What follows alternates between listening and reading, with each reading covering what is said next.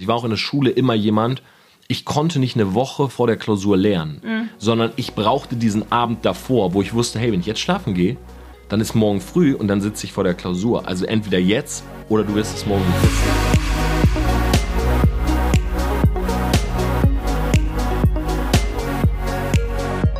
Hallo und herzlich willkommen zur heutigen Folge des Podcasts Get What You Want. Mein Name ist Viktoria Graf und ich bin richtig aufgeregt, weil ich sitze hier ausnahmsweise mal nicht allein bei der Folge wie bisher, sondern neben mir sitzt der liebe Torben Platzer. Ich selbst kenne Torben und seinen Geschäftspartner Matt Schult jetzt schon seit knapp zwei Jahren und durfte hautnah miterleben, was sich bei ihnen so die letzten Jahre getan hat. Torben ist den Weg vom Langzeitstudenten zu einem der erfolgreichsten Networker im deutschsprachigen Raum gegangen, um dann alles quasi stehen und liegen zu lassen und seine eigene Brand gemeinsam mit Matt Short auf Social Media aufzubauen. Ich habe bei Torben sehr viele Einblicke hinter die Kulissen bekommen und deshalb ist es mir wirklich eine Freude, dass er heute mit dabei ist. Denn gerade so wie der Titel des Podcasts Get What You Want es schon sagt, geht es hier um Themen, die wichtig sind, um das zu bekommen, was man möchte. Und genau deshalb wird der Torben heute auch, hoffe ich, mit uns seine Insights und seine Tipps zum Thema Verkauf besprechen, weil ich kenne wirklich niemanden anderen, der einen so um den Finger wickeln kann. mhm, mhm. Wie du, Torben. Und in den letzten Jahren habe ich auch wirklich gelernt, wie wichtig das Thema Verkaufen ist. Seien es die Produkte, ist es einfach man selbst oder seine Meinung. Verkaufen ist einfach so unfassbar wichtig, um im Leben voranzukommen und wirklich dorthin zu kommen, wo man hin möchte. Außerdem werden wir auch über Social Media sprechen und wie Matt und Torben es geschafft haben, aus Torben Platzer, dem früheren unter Anführungszeichen bloßen Networker, eine solche Brand zu machen. Und auf diesem Weg haben sich auch unsere Wege gekreuzt, lieber Torben. So sieht's aus. Ja, Viktoria, danke, dass ich hier sein darf. Ich freue mich drauf, beziehungsweise wir nehmen es ja gerade bei uns hier in München auf. Also äh, danke, dass du hier bist. Und äh, ja, freut mich auf jeden Fall. Sehr schön. Vielen, vielen Dank. Und ich würde dann einfach gleich reinstarten mit dir. Mhm. Mm, ich finde, also was ich immer so interessant finde an Leuten, die es weit gebracht haben, ist immer, dass man sieht ja den leichten Weg, den einfachen Weg. Jemand, der schon erfolgreich ist, sagt mir immer, ah, cool, aber das war ja vielleicht eh easy. Mhm. Aber wo war es bei dir so im Leben, so die Phase, wo du gesagt hast, gut, keinen Tag länger. Ich will nicht mehr, das war's. Mhm. Also du hast es ja gerade schon angesprochen. Ich habe ja tatsächlich auch, so wie du, wir haben ja im Vorfeld schon kurz geredet, äh, studiert, nur ich habe ein bisschen länger gebraucht tatsächlich. Ähm, ich gilt, glaube ich, so als Langzeitstudent bei uns äh, in Oldenburg im Norden. Und meine Geschichte ist halt auch vor allem die, dass ich viele Sachen gemacht habe, also gerade bis zu meinem 27. Lebensjahr, ich komme gleich drauf, äh, die ich eigentlich nicht so selber machen wollte, sondern die eigentlich fremdbestimmt waren. Ja, das heißt, meine Eltern beispielsweise haben zu mir gesagt, hey Tom, mach das Abitur. Und ich habe mich damals trotz Realschulempfehlung so durchs Gymnasium gekämpft. Ja, ich weiß noch ganz genau, meine ersten Noten auf dem Gymnasium, ich habe fast nur Sechsen geschrieben. Und ich habe das am Anfang so auf die leichte Schulter genommen, habe gedacht, ja, was soll's so. Ich meine, meine Eltern wollten ja, dass ich hier bin. Und äh, später war das aber wirklich so ein enormer Druck, weil ich gemerkt habe, hey, wenn ich das jetzt nicht schaffe, dann äh, ja, muss ich meine Freunde in der Schule verlassen, dann muss ich vielleicht auf die Realschule gehen, werde ich runtergestuft. Und ähm, das war schon in der Schule das erste Mal so ein Gefühl von, fuck, so ich kann eigentlich so nicht weitermachen. Ne, habe dann angefangen zu lernen und tatsächlich sogar noch äh, ein 3,1er Abi, was sicherlich nicht gut ist. Wenn man allerdings meine ersten Noten auf dem Gymnasium sieht, dann ist es gar nicht mal so schlecht. Also ich habe dann so hinten raus immer aufgeholt, sagen wir mal. Und äh, was vielleicht auch daran lag, dass wir die Zentralabitur-Klausuren vorher hatten und naja, egal, andere Geschichte. Äh, dann habe ich halt das Studium gemacht und auch dort war es halt so, ich bin studieren gegangen, weil ich nicht wusste, was ich sonst machen soll. Das heißt, meine Ma hat damals zu mir gesagt, hey Tom, wenn du Abitur hast, kannst du eine Ausbildung machen oder ein Studium. Und ich wollte halt keine Ausbildung machen, weil ich hatte schon mal ein Praktikum bei der Bank gemacht. Und das war gar nichts für mich. So morgens um 8 Uhr aufstehen, bis 16 Uhr an einem Schalter stehen, äh, Akten sortieren, da habe ich mich überhaupt nicht drin gesehen. Und deshalb habe ich gedacht, komm, ich gehe erstmal studieren, ja, erstmal gucken. Äh, dann habe ich genug Zeit, sozusagen im Studium vielleicht etwas zu finden, was eher zu mir passt. So, und meine Freunde, die waren eh alle so ein, zwei Jahre älter. Und die habe ich damals alle, das hast du ja weggelassen, Gott sei Dank im Intro, äh, über die Computersucht kennengelernt. Und äh, ich habe zu denen gesagt, was kann man studieren oder was kann ich studieren gehen, äh, wenn ich jetzt nicht direkt was arbeiten will. Und die haben zu mir gesagt, hey Torben, ähm, ja, studier einfach mal Fächer, am besten die NC-frei sind, ja, wo du mit deinem Abitur hinkommst. Kurz für die ganzen Österreicher unter uns, NC ist der Notendurchschnitt in Deutschland, der relevant ist, um zu studieren und Abi ist die Matura. Genau, genau, der, Num der Numerus Clausus ist das. Und ich weiß noch ganz genau, das ist wirklich, äh, das ist eine sehr prägende Geschichte gewesen. Und zwar, meine Kollegen haben damals mir empfohlen, BWL zu studieren. Heißt es mhm. bei euch auch so? Ja. Ja, okay. Und äh, dann bin ich halt äh, am letzten Tag, äh, wo man sich hätte einschreiben können für die Uni, bin ich halt hingegangen. Ich habe es komplett ähm, ja, vergessen gehabt, irgendwie mich da anzumelden oder mich halt zu immatrikulieren, nennt man das bei uns. Und ähm, na, bin ich am letzten Tag hingegangen und habe gesagt, ja, ich will gerne BWL studieren. Mhm. So, und die Frau hat dann zu mir, hat mir so einen äh, Zettel gegeben und da stand halt drauf, äh, BWL 2,8. Und das war halt der Numerus Clausus und ich stand dann da und meinte zu der Frau, naja gut, ich habe halt 0,3 schlechter, so ähm, kann ich das bezahlen oder also, also was kann ich machen, um, um trotzdem BWL zu studieren? Sie meinte so, das geht nicht. Ähm, vor allen Dingen nicht mehr jetzt, weil du hättest dich bewerben können vorher drauf und wir hätten dich vielleicht genommen, wenn Plätze frei geworden wären, aber es ist der letzte Tag. Mhm. So, äh, also sagt sie zu mir, entweder meldest du dich für ein Fach an, was ähm, quasi NC frei ist, oder du machst ein Urlaubssemester, ein Wartesemester. Und ich dachte mir damals so, ja, Wartesemester klingt eigentlich nicht schlecht. Und äh, meine Ma hat dann aber zu mir gesagt, ich habe die dann so angerufen, meinte, ja, Mama, pass auf, ich kann das nicht studieren. Sie sagt so, hey Tom, wenn du jetzt nach Hause kommst und du bist nicht, äh, du bist in keinem Studium eingeschrieben, dann äh, passiert sonst was. Also habe ich mich für das erste Fach damals eingeschrieben, wo halt keine Zahl dran stand. Und das war Philosophie.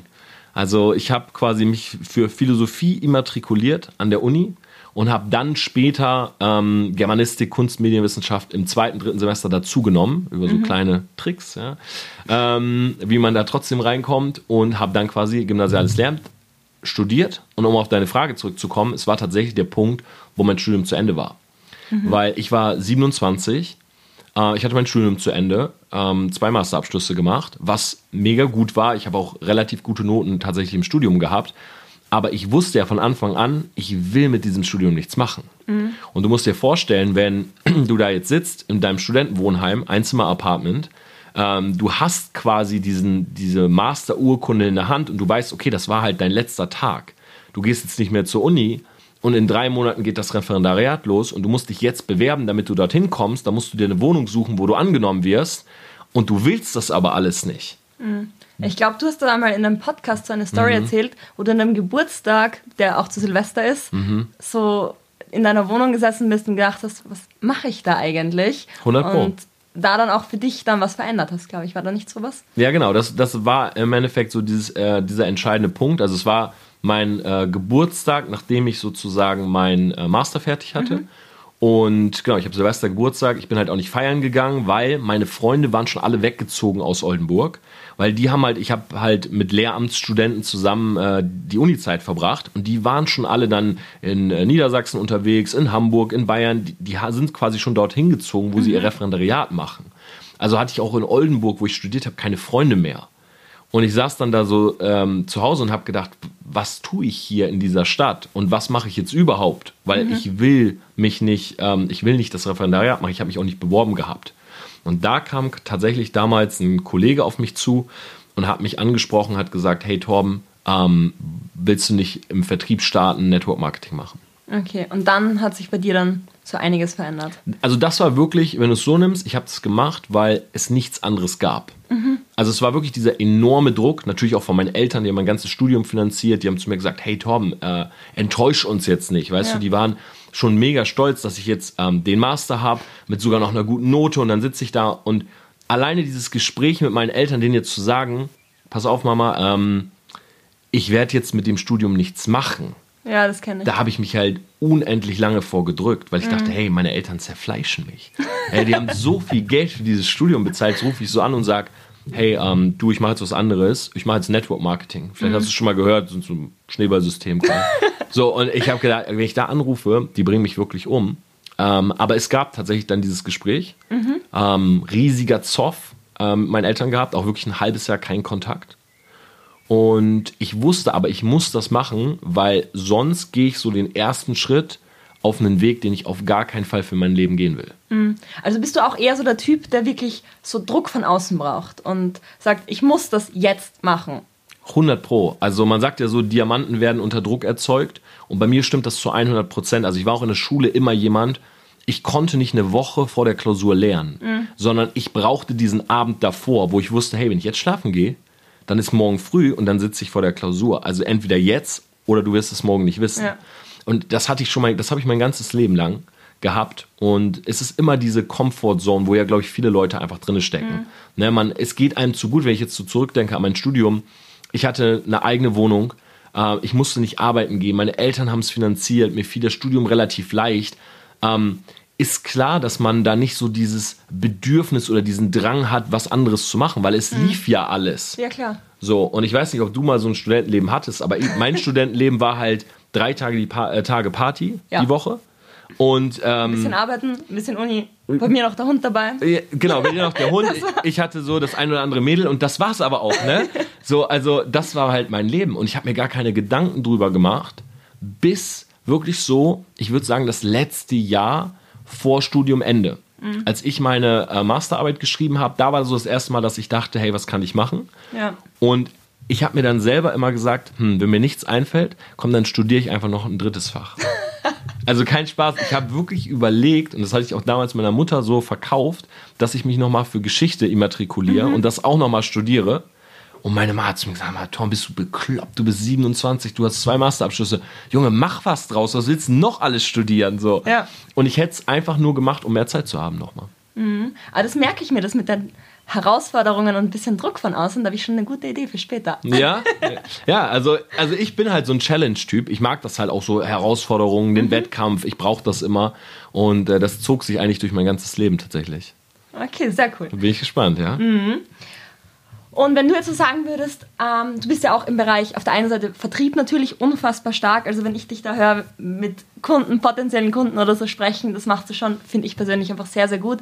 Was wären da so vielleicht so ein, zwei Tipps, die du da jemandem geben würdest, der sagt, hey, ich möchte egal in welchem Lebensbereich. Mhm. Ob es jetzt mit einer Beziehung ist, wo ich will, dass mein Freund, keine Ahnung, mit mir auf Urlaub fährt, oder aber, dass ich von meinen Eltern was will, wenn man noch Kind ist, Schüler ist oder so, oder auch im Job, wenn man was will. Mhm. Vertrieb ist ja eigentlich immer allgegenwärtig.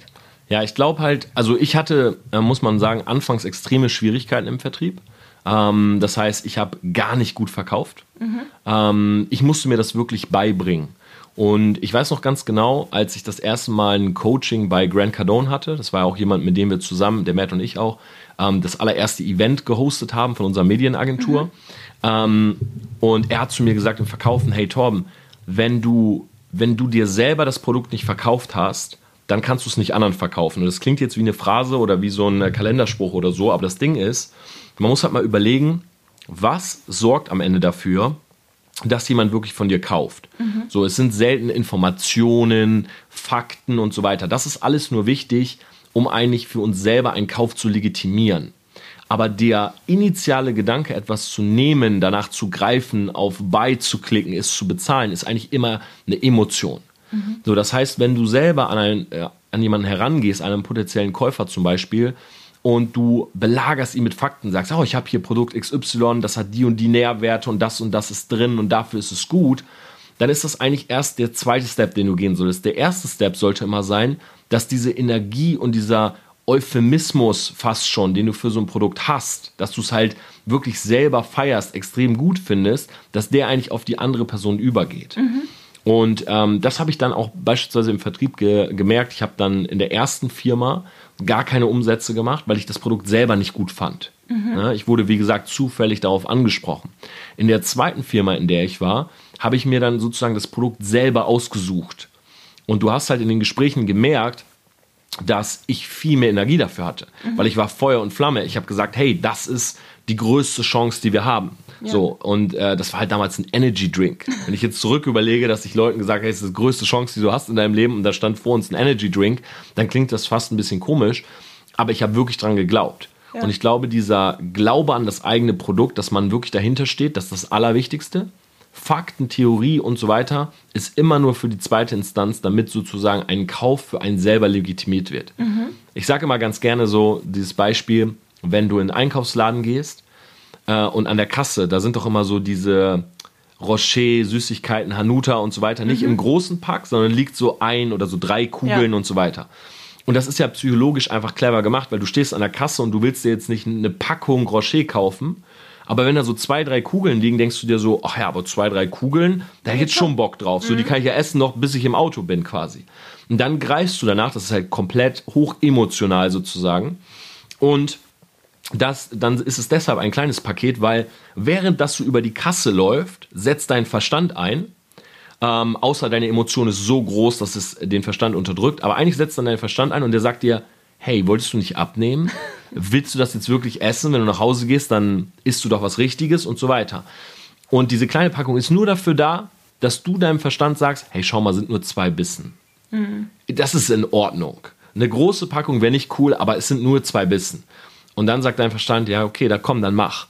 So, und du musst immer beides beim Verkaufen von beim Gegenüber sozusagen überzeugt bekommen. In erster Linie die Emotion, dass die wirklich Lust haben, dass sie die Energie spüren. Und in zweiter Instanz muss das Ganze legitimiert werden über Informationen, Fakten und so weiter.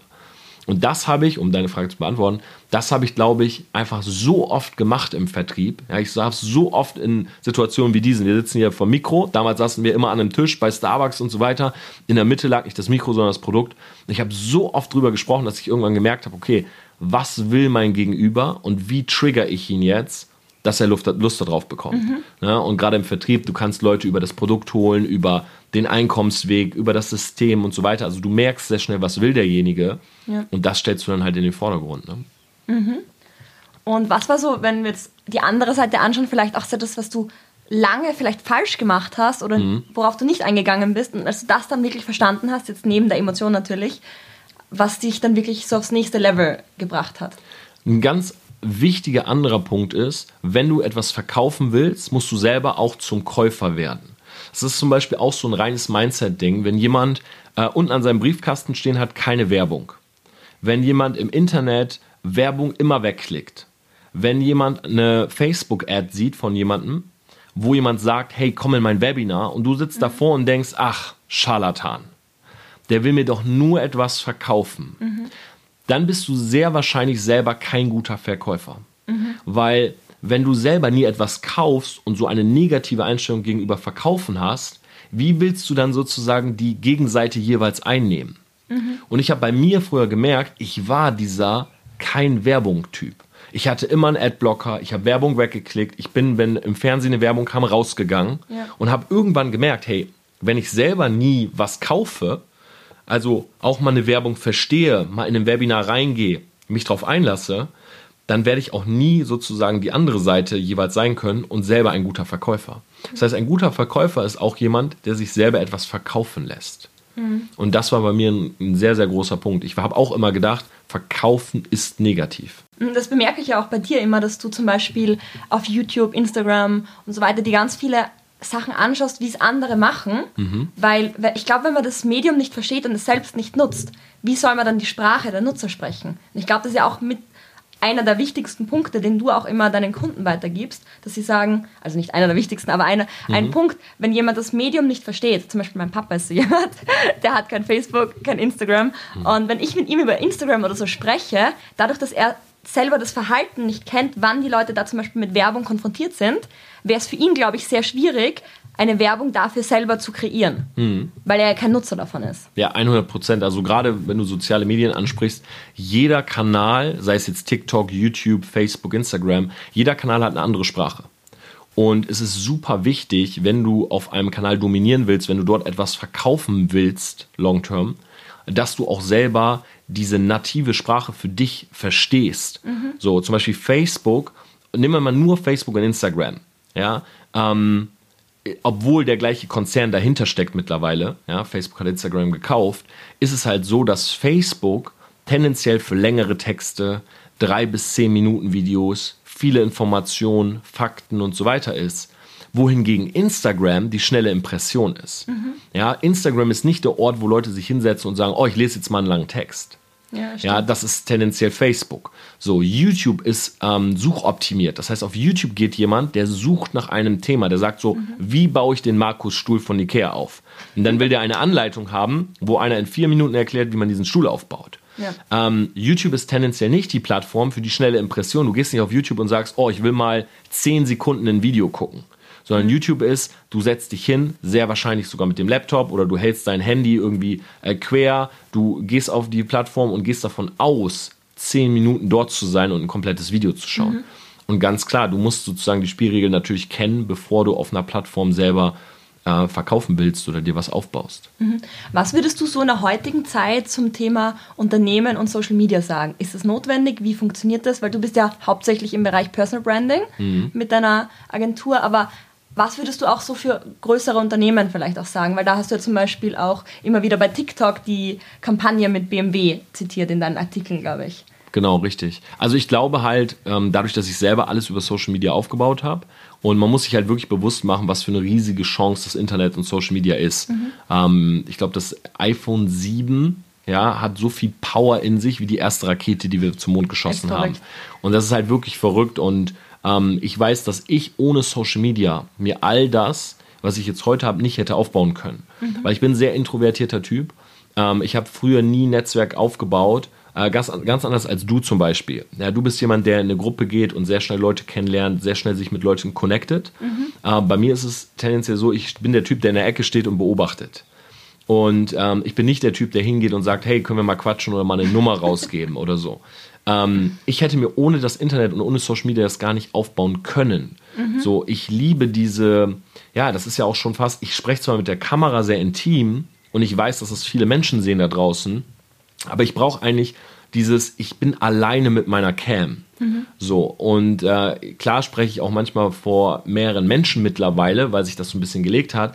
Aber ich mag am liebsten dieses intime Gefühl mit der Kamera oder dem Mikro. Total witzig eigentlich, wie konträr das ist. Definitiv so. Und ich bin auch jemand, der gerne alleine ist, zum mhm. Beispiel. So, ich bin Einzelkind, ich bin gerne alleine. Ich äh, mag das, wenn der Matt mal nicht hier ist, äh, wenn der mit dir unterwegs ist oder so.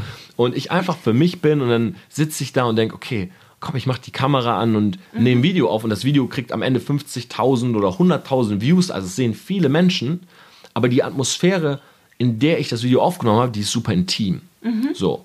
Und das ist etwas, was ich sehr schätze an Social Media. Ich kann das hier machen. Ich kann mein Handy in die Luft halten, kann eine Selfie-Story für Instagram aufnehmen. Und das bin nur ich und mein Handy. Mhm. Und ich tippe das rein, drücke auf Absenden und da mache ich mir keine Gedanken mehr darüber, wer das alles sieht. Ja. Und deshalb ist das eine riesige Chance. Und ich glaube, viele Unternehmen haben schon gemerkt, wie wichtig es ist zu digitalisieren. Mhm. Ja, ich meine, die meisten Unternehmen, ähm, für die es sozusagen Sinn macht, und ich denke, für 99 Prozent macht es Sinn, äh, die haben mittlerweile einen Auftritt auf Social Media. Mhm. Wie gut der ist, das kann man jetzt wieder von mehreren Seiten betrachten. Ja, sicherlich haben die meisten auch Optimierungsbedarf, mhm. weil sie einfach selber nicht so viel Zeit in Social Media stecken. Ähm, aber äh, ich kann wirklich nur jeden raten, seine Firma so aufzubauen, wie es äh, Tesla gemacht hat, ähm, auch dieser Firma ein Gesicht zu geben. Ja, Elon Musk zum Beispiel ähm, ist Elon Musk und Tesla haben von der Awareness fast den gleichen Wert. Ja, das ist so wie Jeff Bezos und Amazon. Mhm. Also jeder kennt diese beiden Namen. So das Problem ist, wenn hinter einer Firma kein Name steht, ja, und du sozusagen mit einer Firma nichts anderes verbindest, ist es in der heutigen Zeit viel schwieriger, diese Firma groß werden zu lassen, mhm. weil oftmals die Identifikation fehlt. Du sagst ja auch immer wieder, Menschen folgen Menschen. Genau. Und das fehlt ja dann auch in dem Aspekt. Genau, also das Produkt muss so überzeugend sein, dass Leute es unbedingt benötigen, damit es sich heute etabliert. Oder du brauchst einfach einen starken Leader, eine Führungskraft, die dahinter steht und sei es jetzt der bestimmt leicht verrückte Elon Musk, der einfach da ist und sagt, ich will auf den Mond, ich verkaufe jetzt alle meine Häuser, ich will auf den Mond ziehen. Mhm. Aber diese Story, die ist halt so immanent und so viele Leute sich, lassen sich davon anziehen und sagen, hey, ich will jetzt mal wissen, wer ist dieser verrückte Visionär und wie kommt der auf so eine Idee? So, der muss ja ein Projekt haben mit Tesla beispielsweise, an das er so sehr glaubt, also gucke ich da auch mal rein. Und da sind wir wieder beim Thema Verkaufen. Äh, hat jemand so eine krasse Vision, folgen ihm natürlich schneller Menschen, weil sie sagen, okay, dann ist die Wahrscheinlichkeit, dass er viel Zeit, Mühe in sein Produkt steckt oder seine Dienstleistung natürlich auch sehr hoch. Mhm. Stimmt. Und wenn du jetzt so an jemanden denkst, der sagt, gut, ich möchte jetzt auch mit Social Media starten, was wären so vielleicht drei Tipps, wo du sagst, hey, probier das mal, setz das mal um? Mhm.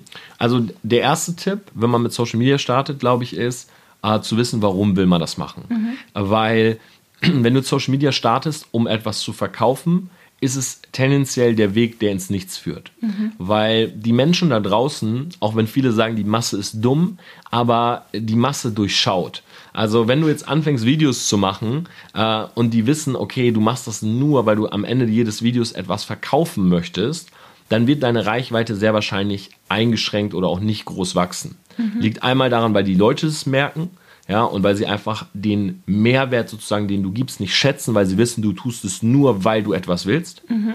Ähm, auf der anderen Seite ist es so, dass tatsächlich auch die Kanäle selber dich einschränken werden, weil wenn du nur verkaufst auf deinen sozialen Medien, dann ist das etwas, was für die Plattform selber halt nicht gut ist. Ja, die Plattform, jede Plattform will möglichst lange die User auf diese halten damit diese bezahlte Werbung angezeigt bekommen. Mhm. Wenn du dich jetzt also hinstellst und machst ein Video und verkaufst in deinem Video, dann umgehst du bezahlte Werbung, weil du zahlst der Plattform nichts und dadurch, dass viele Leute abgefuckt sind von Werbung, in Klammern, es gab noch nie eine Zeit, wo so viele Leute einen Adblocker benutzen, beispielsweise wie heute, oder äh, wegklicken und so weiter, ähm, wird es tendenziell dazu führen, dass User eher von der Plattform gehen und dann wird deine Reichweite auch eingeschränkt. Okay. Ja, das heißt, das erste ist, warum machst du das?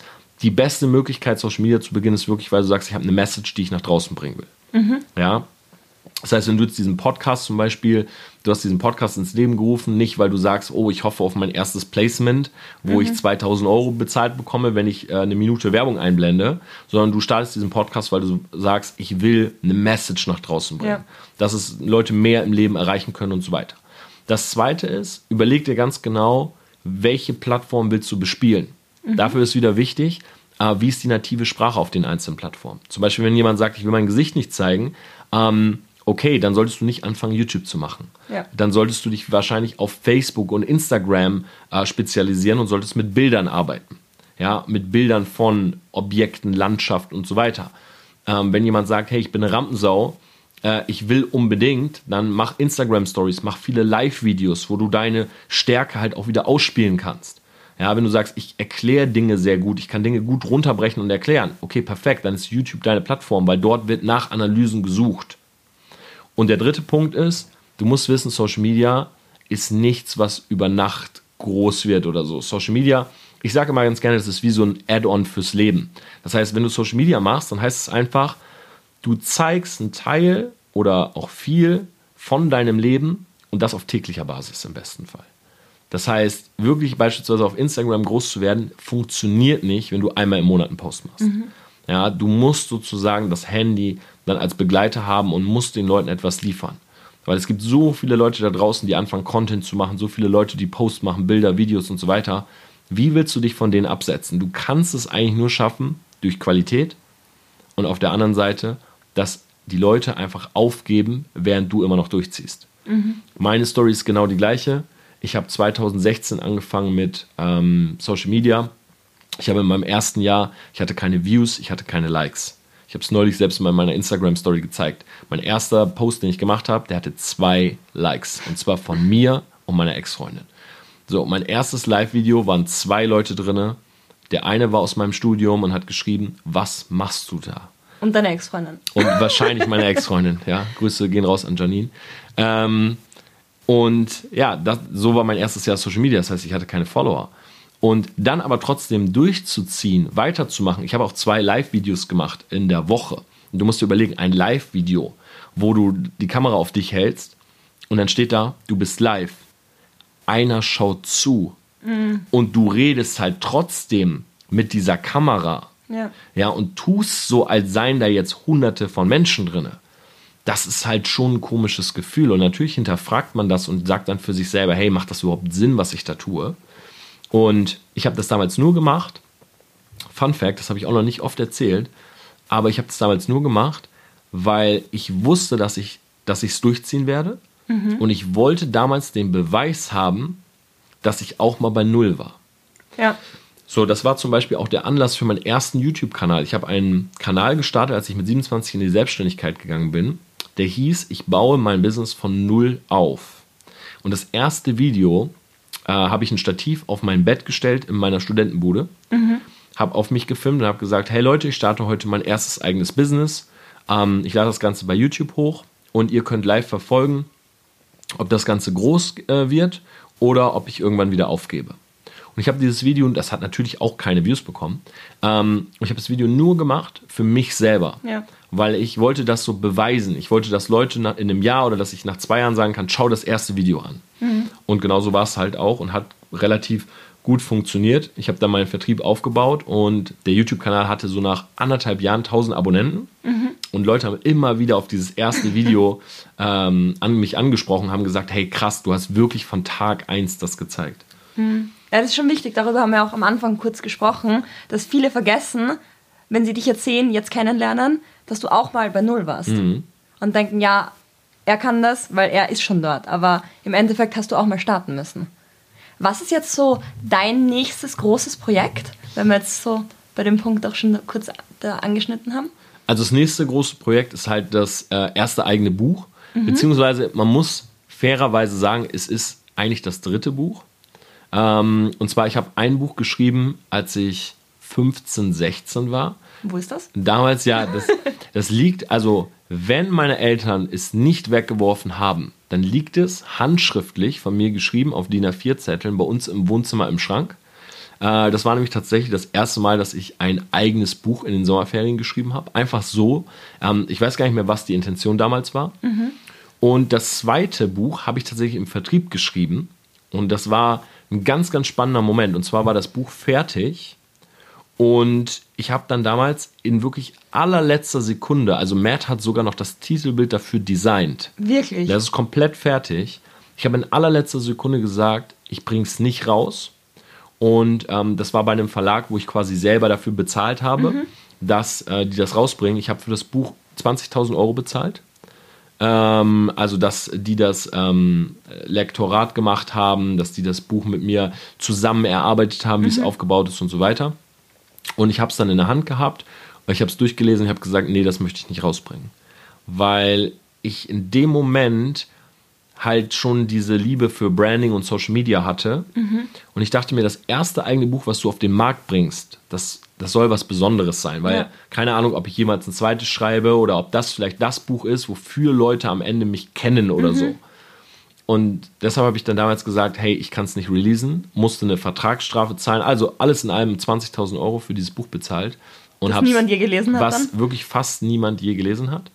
Ähm, und habe mich dann entschieden, ein komplett anderes Buch zu schreiben. Und das ist jetzt für dieses Jahr so ein bisschen, ähm, ja, mein, meine Arbeit auf jeden Fall, das fertig zu schreiben. Und Anfang nächsten Jahres wird es rauskommen. Okay, und wie weit bist du da jetzt schon? Hast du da schon irgendwie Inhaltsverzeichnis erste Kapitel geschrieben oder wo ist da so? Also tatsächlich, ich weiß den Inhalt des Buches mhm. und ich bin mittlerweile schon seit, ich würde sagen, einem Jahr äh, immer wieder am Notizen machen und brainstormen und so weiter, äh, was dieses Buch angeht. Also ich weiß genau, was ich da drin haben will, aber ich habe tatsächlich noch nicht das erste Wort geschrieben, weil mir es halt auch ganz wichtig ist, ich will das unbedingt auf Social Media dokumentieren. Mhm. Das Buch soll so ein bisschen so sein wie der erste YouTube-Kanal damals. Ich will von Tag 1 an den Leuten zeigen, ähm, wie das Buch entsteht, muss aber jetzt tatsächlich demnächst auch anfangen, ja. ja da vorne steht übrigens auf deinem Jahresplan auch das Wort Buch, also Stimmt, Buchmesse, ja. da steht schon einiges. Ja, äh, tatsächlich war es so, du guckst ja gerade auf unsere Jahresplanung, ja. äh, die übrigens super geheim ist, aber... Entschuldigung, ja. verrat's niemanden, Und, außer den Leuten, die den Podcast hören. Genau, also 14. bis 18. ist die Frankfurter Buchmesse. Ursprünglich war geplant, das Buch dort zu bringen. Mhm. Ähm, wir haben es allerdings aufgrund von Corona jetzt äh, ja. verschoben und es wird halt Anfang nächsten Jahres kommen. Mhm. Und was sind da jetzt so deine Next Steps? Weil du hast ja auch vorhin gesagt, du bist so eher der Challenge-Typ. Mhm. Und ich habe gesagt, darauf komme ich noch zurück. Okay. Also was sind da so deine Next Steps, die du geplant hast? Also Next Steps ist auf jeden Fall ähm, die Einleitung zu schreiben für das Buch. Also wirklich die Einleitung, ähm, zu überlegen, wie das Inhaltsverzeichnis aussieht und halt so ein, ich muss so eine Zusammenfassung äh, dem Verlag auch mitgeben. Ich glaube, ich kann es sogar sagen, ich schreibe das im Riva Verlag. Das ist der mhm. Verlag, wo auch äh, Katja Krasavic zum Beispiel gerade ihr Buch released hat. Mhm. Und ähm, genau, das sind eigentlich so die nächsten Sachen. Okay, bis wann hast du das vor zu schreiben und zu machen? Ich habe da ehrlich gesagt keine Deadline bisher. Dann machen wir jetzt eine, würde ich sagen. Okay. Wann ist denn dann die Deadline? Gib mir mal eine Deadline und dann verkürzen wir die. Ach, dann verkürzen wir die. Hm, okay, ich weiß ja nicht, wann du diese Folge rausbringst. Aber ich sage mal, ich habe schon vor, bis Ende Juni das Inhaltsverzeichnis fertig zu haben. Okay. Dann Ende Juni, Mhm. Inhaltsverzeichnis und Einleitung. Gut, Deal.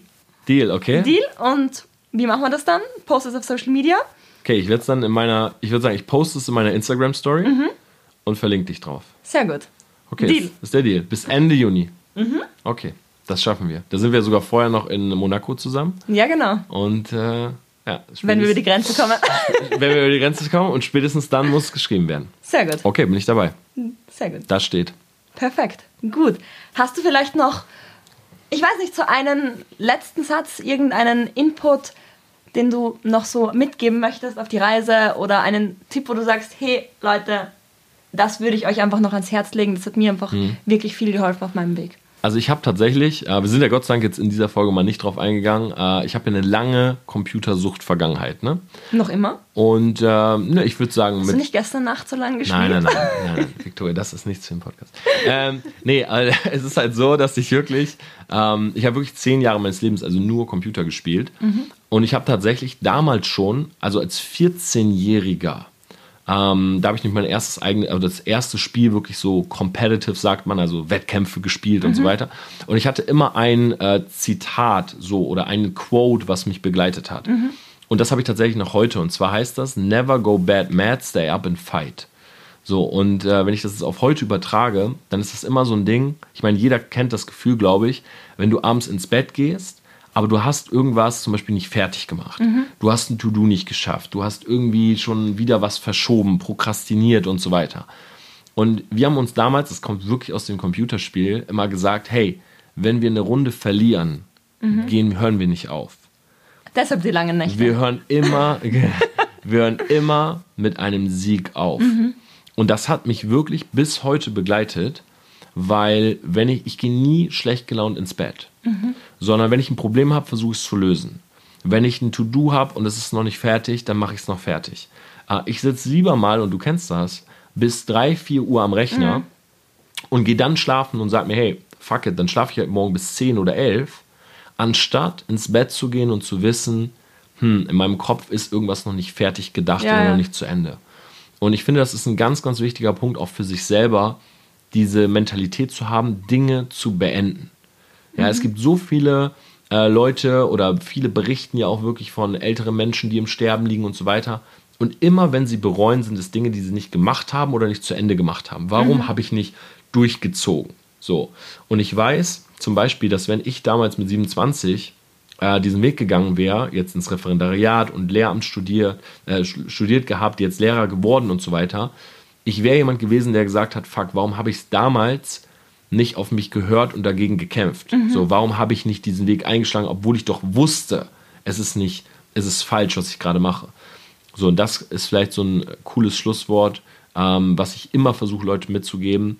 Wenn du selber merkst, du bist gerade an was dran oder so, zieh es durch. Wenn du selber merkst, das, was du gerade machst, das passt nicht mehr zu dir. Egal, ob es eine Beziehung ist, Arbeit und so weiter, hab den Mut, das wirklich für dich zu verändern. Weil man frisst eigentlich diese schlechte Energie nur in sich rein. Und das sind dann diese beispielsweise Beziehungen, die nach sechs Jahren oder nach zehn Jahren auseinandergehen und beide denken sich, warum haben wir es eigentlich nicht nach zwei beendet? Wir wussten doch damals schon, dass es nichts ist. So, und das kannst du eigentlich auf fast alles übertragen. Und deshalb bin ich so ein Typ, ich habe für mich immer beschlossen, wenn ich etwas mache und ich merke, ich will das nicht mehr, so wie auch damals im Vertrieb, ähm, dann höre ich von heute auf morgen auf und ich höre auf dieses Gefühl. Und ich habe beispielsweise im Vertrieb aufgehört, so am Höhepunkt meiner Karriere, wenn du es so nimmst. Ja. Und ich habe trotzdem gesagt, auch als das Buch fertig war, hm, ich habe das Gefühl, es ist nicht richtig, ich bringe es nicht. Ja. So, und da bin ich sehr, sehr stolz drauf, dass ich immer jemand bin oder zumindest geworden bin, der da auf sein äh, Gefühl hört. Und im Nachhinein war das immer die richtige Entscheidung. Cool. Vielen, vielen Dank. ja, klopfst dir auf die Schulter, mache ich auch. Und was ich bei dir auch immer so spannend finde, und deshalb wollte ich dich auch genau in dem Podcast haben, weil es ja darum geht, zu bekommen, was man will. Und viele sagen, ich mache nur das, was mir Spaß macht, oder ich möchte nur das machen, was mir Spaß macht.